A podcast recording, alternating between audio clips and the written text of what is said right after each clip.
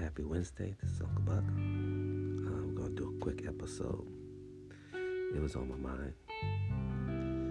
You know how people's always, I wish, I wish I had this, I wish I had that, etc. Quit wishing for stuff, y'all. Quit wishing for stuff. Life is not a genie in the bottle. You know, you make three wishes and they all come true. Actually, you have to really go out and work for what you want.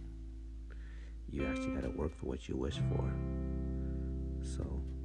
In life, stop making those wishes, y'all, and go out and work for it. And this is Uncle Buck, and we'll see you for another episode a bit later. Y'all have a great day, and we love you, and we gone.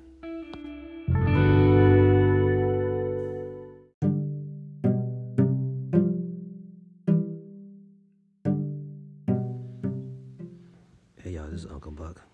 A couple of my friends told me, Uncle Buck, today is Friday, not Wednesday. So, uh, Uncle Buck's getting old, y'all, so I apologize. But happy Friday, y'all. And we talk to you soon. We love you.